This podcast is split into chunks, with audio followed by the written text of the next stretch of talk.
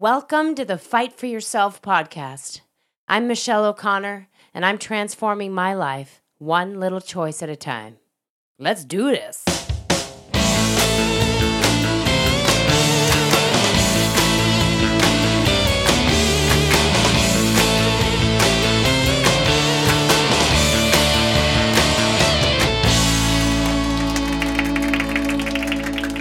Episode 25 Rebelling Against Yourself. Hi, friends. We're on episode 25 already. I'm so excited and I've got myself all fired up today. I was writing this episode and, and thinking about what I wanted to talk to you about. And I got myself all fired up, and so I can't wait to, to dive in. But before I do, I just wanted to say thank you to the folks who have reached out about episode 24 Surviving the Emotion Ocean.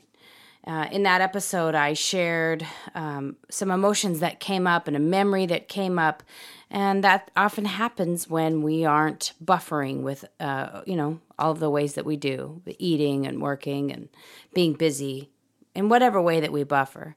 So I shared that, and I've got a lot of response from folks saying that they really resonated with that episode. So Thank you very much. I'm so glad for the feedback. I'm often speaking into a mic and spilling my guts, not sure if it's going to resonate with you, so I'm glad that one did. Okay, let's dive into today. I am by nature rebellious, and this is a concept I've been thinking about today. I am defiant, I'm independent, and I do not like being told what to do.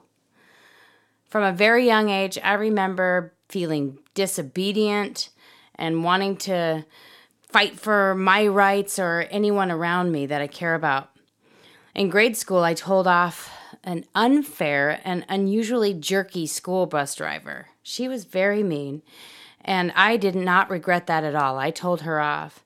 In fact, and when she wrote me up, I defiantly corrected her spelling on the form.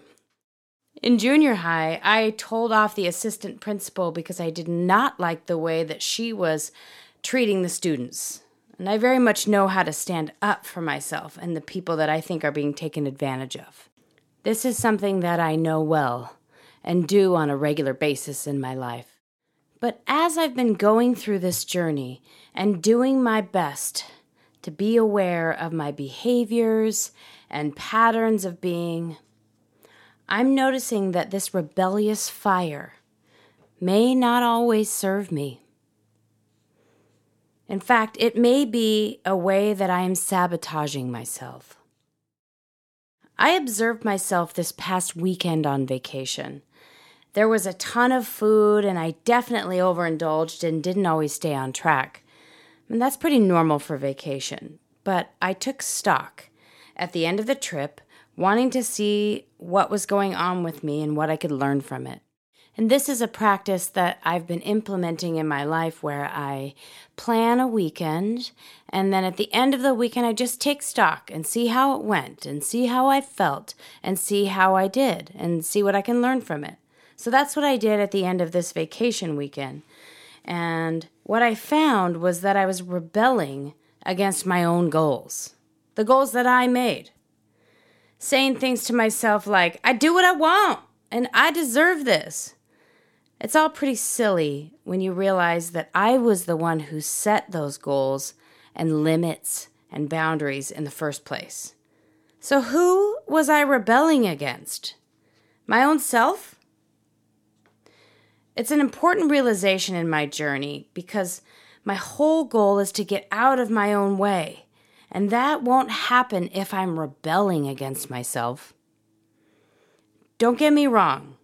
There is a time and a place for defiant, independent attitudes. So many of us are screaming, I do what I want! In this culture that tells women and girls what they can look like and what they should look like and how they should behave. Defying gender norms fires me up the most and deserves my rebellious energy. But when we use being stubborn as an excuse or a justification to treat our bodies badly, we're rebelling against ourselves. I did this for so long and often still do. And after many years, ended up depressed and I was obese and just generally not well. So I guess blanket rebellion without digging deeper and thinking long term about consequences isn't where it's at. And talking to other folks about wanting to get healthy, I hear this so much.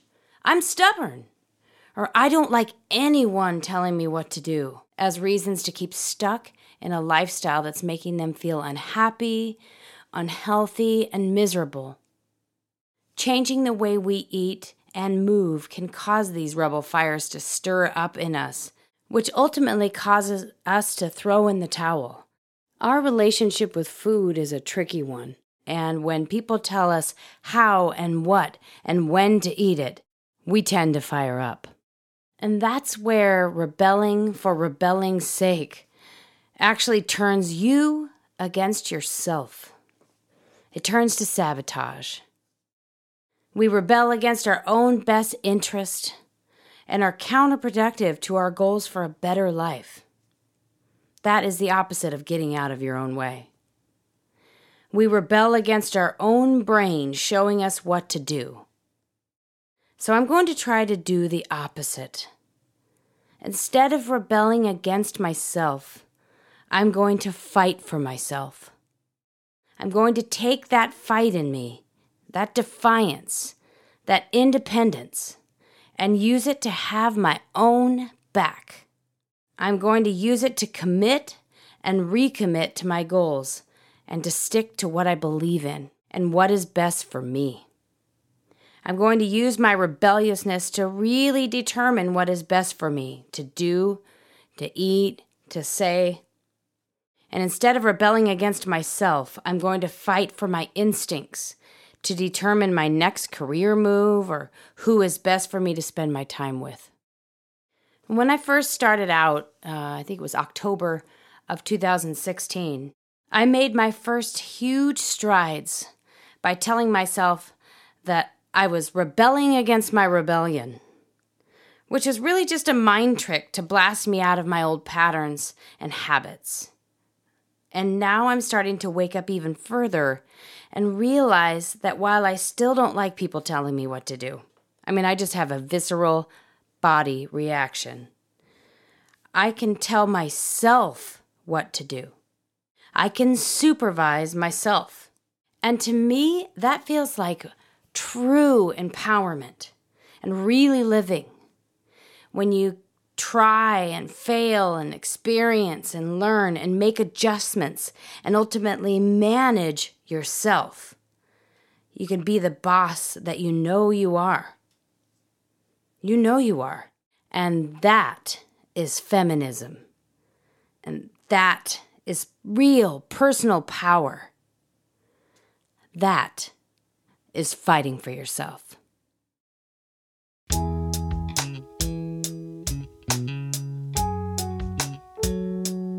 Thank you for listening to my story. Every download means so much to me, and if this message means something to you, please write a review in iTunes, share our Insta posts, and check out fightforyourself.net if you need a little inspiration. Remember, reviews in iTunes mean we reach more people with a message of everyday empowerment. Thank you for listening to this one, and I hope you stick with me for future episodes because I have so much more to say.